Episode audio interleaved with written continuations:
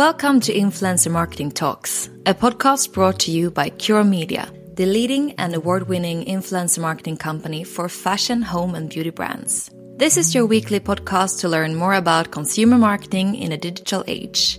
And of course, all things influencer marketing in right around 15 minutes. I'm Senna Oldmark, and in this week's episode, I sat down with my dear colleague Christian Melo, who is one of the co-founders and also the head of brand partnership advisory here at Cure Media. We'll discuss why preference is essential to a profitable marketing mix and what brands can do to leverage it.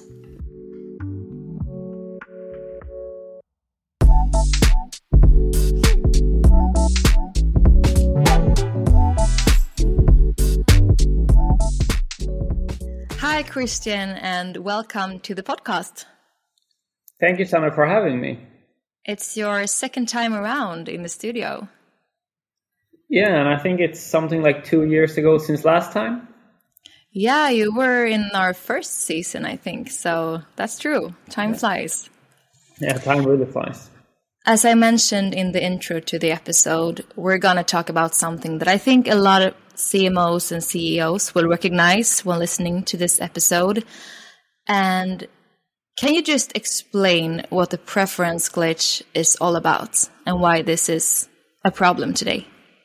Yeah, sure. Uh, the preference glitch is uh, something many many brands are having a big problem with, and it's giving brands difficulty in creating creating profitability when it comes to their marketing mix. Uh, I, th- I, think today many brands have been working, especially legacy brands that have been around for quite a long time. They built up a lot of awareness through traditional channels, for example, TV and out of home. And somewhere in that journey have forgotten how to actually build that preference, being top of mind, creating brand love uh, for the brand, and therefore is overspending on performance channels, such as, for example, Google or social or affiliate. Right. So they have high awareness, uh, but today there are so many digital natives and new brands that are competing about the same attention among the target audience. So it's a new situation right there. It doesn't look the same today as it did 10 years ago.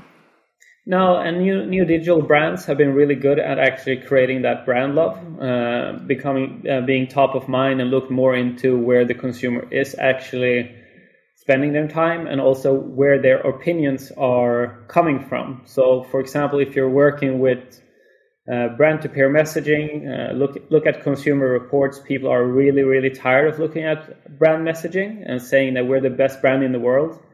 And if you look at all the reports coming out from Forbes or Statista, you can see that they want that peer to peer messaging because it's much closer to them.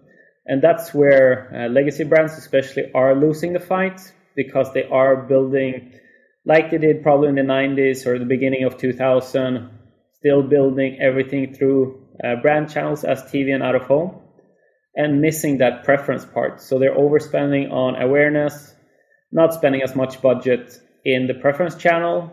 And because of that, uh, those problematics, they have to overspend money into performance so it's really not a profitable marketing mix. And if you want to be a profitable company, of course, it's all about getting the customers in in the right way. So you want them, of course, direct traffic. If you're on ecom, that's always the cheapest way because you know they're going directly to your site. You're actually paying uh, zero for it if you're counting direct on the click. Of course, you're paying paying it uh, paying for it through branding.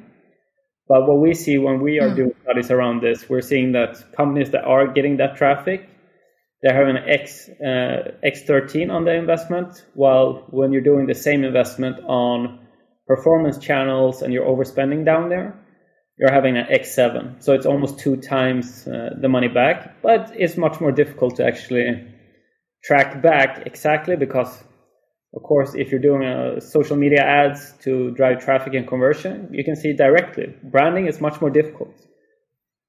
Right. So if we were to summarize this whole scenario that we see out there, this preference glitch, the problem is basically that there is a leaking funnel. So brands spend much of their budgets in the awareness stage. They are missing out on the middle stage, which is, which is where you build preference, which means that they have to compensate this leakage by overspending in the preference stage, which leads to much higher investments that they would have needed to do if they were splitting the budget a bit differently and putting more money into building brand love and building preference. Is is that correct? It's exactly like that, uh, and it's it's just about making profitability. I think all market marketing teams and all marketeers should just calculate. You know, how much traffic are we getting, uh, indirect traffic today, and what will happen if we get thirty percent more, or forty percent more, or fifty percent more on our profits. Yeah, those kind of numbers should be top of mind in all board meetings, because this is where brands can actually get profitable through their marketing if you are preferred, people will go directly to your site. There's no question about it. You don't have to compete uh, on, for example, AdWords. Of course. So that's the problem. What's the solution if you were to dumb it down a bit to make it actionable and not just, you know, we sit we sit here and say a lot of things. What can brands do to build preference, to build this brand love, and to solve this problem that we're seeing, the preference glitch? Uh, there are many many different solutions to it, but I think the overall uh, recommendation is that you have to get away from brand to peer messaging. You have to stop getting peer to peer. And of course, we're saying in, in a podcast called Influencer Marketing Talks. So of course, that's one of the solutions. But of course, you can do PR. Uh, you can do webinars with your customers. You can do lot of, lots of different uh, areas where you're not talking about your own brand. But of course, most of those uh, word of mouth word of mouth channels are really really difficult to scale, and that's the biggest problem with uh, building the channel or building the preference glitch. But influencer marketing is a scalable channel, uh, and that's why I saw a HubSpot report just yesterday that 89% of all marketers are actually this year, 2023, even if it's difficult times, actually keeping or increasing their influencer marketing budgets. It's just because it's uh, a very effective channel when you are looking at the marketing mix modeling and seeing where you're getting your results from. Right. So peer to peer marketing is the way to go if you want to build preference. And there are different kinds of peer to peer marketing as well. As you said, influencer marketing is the most scalable one and the the one that you can really yeah scale on different markets across different segments with new target audiences but there are also ways to i mean use your customers in your in your content or incorporate your your employees in the marketing strategy things like that as well if you want to do it uh, on a lower scale as well yeah, and I think the best part with uh, using influencers too is because you're going on their trust. They build trust to their followers for sometimes decades, decades now, and have that trust within their uh, niche. So if it's, for example, a K beauty TikToker with 12,000 followers, of course, her trust within the community when she's saying that your brand is the best for X, Y, Z it's much more powerful than the brand saying, oh, but we have the best K beauty product for XYZ said. And that, that's the power of um, building that preference. Somebody else actually talking about your brand. And it's just as you see, what we see for our customers when, uh, when they are increasing their uh, mid funnel budgeting is they're getting much more uh, results from their actual performance marketing. I know one of our customers actually called it their nice. agent for their performance marketing. That's awesome. That's what you want. I think what we've been seeing the last couple of years with brands overspending in performance, it's because it's it's just a fast way of getting in money. And to be honest, it's been money everywhere, and that's where we're probably seeing also a slowdown in the economy this year. But now with the people having less money, we know from studies. We had a master meetup with uh, Professor Jonas Colliander, who said this year probably you're going to be more careful with your money and the preference part is just going to get more and more important because you're just not going to buy new products from new brands all the time. You're actually going to be more careful in deciding which products and which brands you want to uh, go shopping from. And also, if you look at the long term, the big problem we are seeing today with brands having overspent in performance, it's they're losing the long term winning. So they're losing the awareness, they're losing the preference, and just their customer acquisition costs are going up through the roof at the moment. Yeah.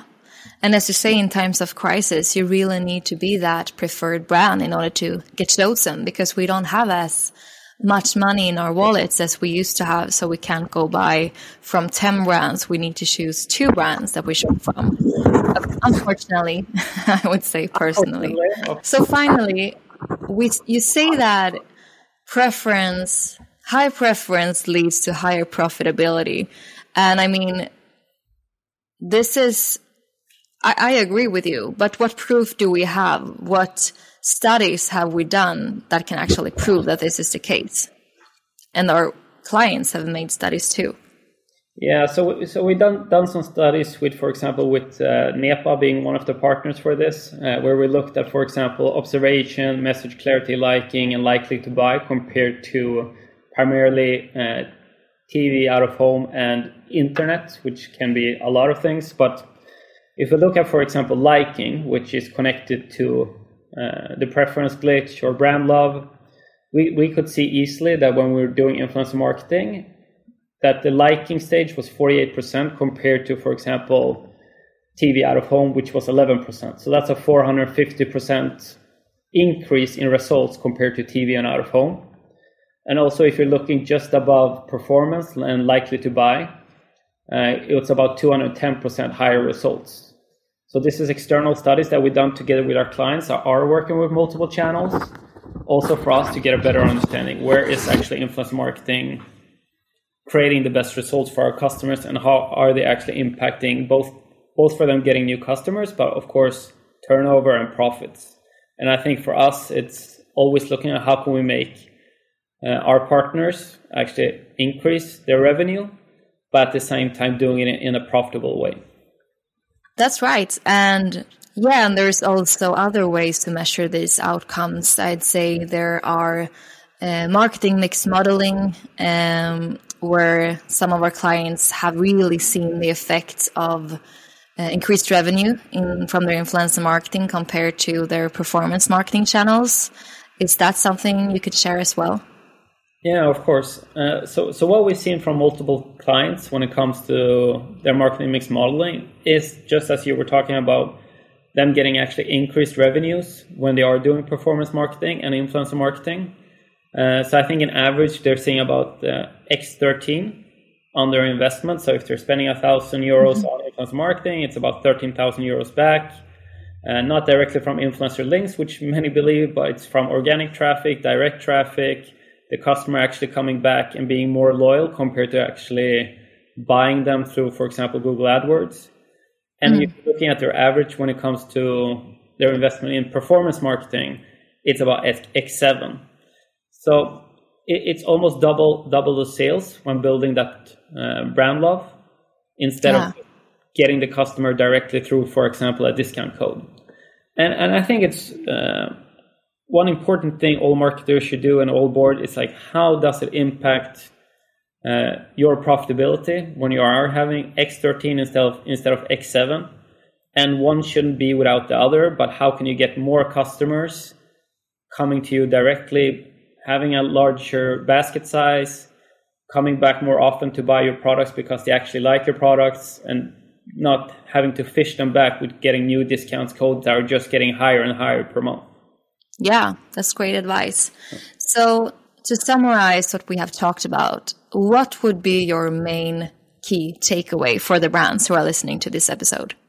It's definitely look over the media mix and see how many channels do you have that is peer to peer. If you're looking at back again to Les Binet Peter Field, it should be about 30% of your marketing mix into peer to peer channels to create that brand love. And if you're not, okay, how should you solve it? Because that's where profitability comes for the different brands and capitalize on the awareness that you built up in early years. Because you probably spent a lot of money on those out of home TV, TV channels uh, the last couple of years. Capitalize, capitalize on it. So that would be my final advice. Get some more peer to peer into the mix. That's great advice. Thank you so much, Christian, for guesting the podcast again. Thanks. Hope it doesn't take two years until next time. we'll see. We'll see. If you want to continue staying up to date on our weekly podcast episodes, influence marketing, and what's up on the consumer marketing scene, make sure you follow us on our platforms at Cure Media. Thank you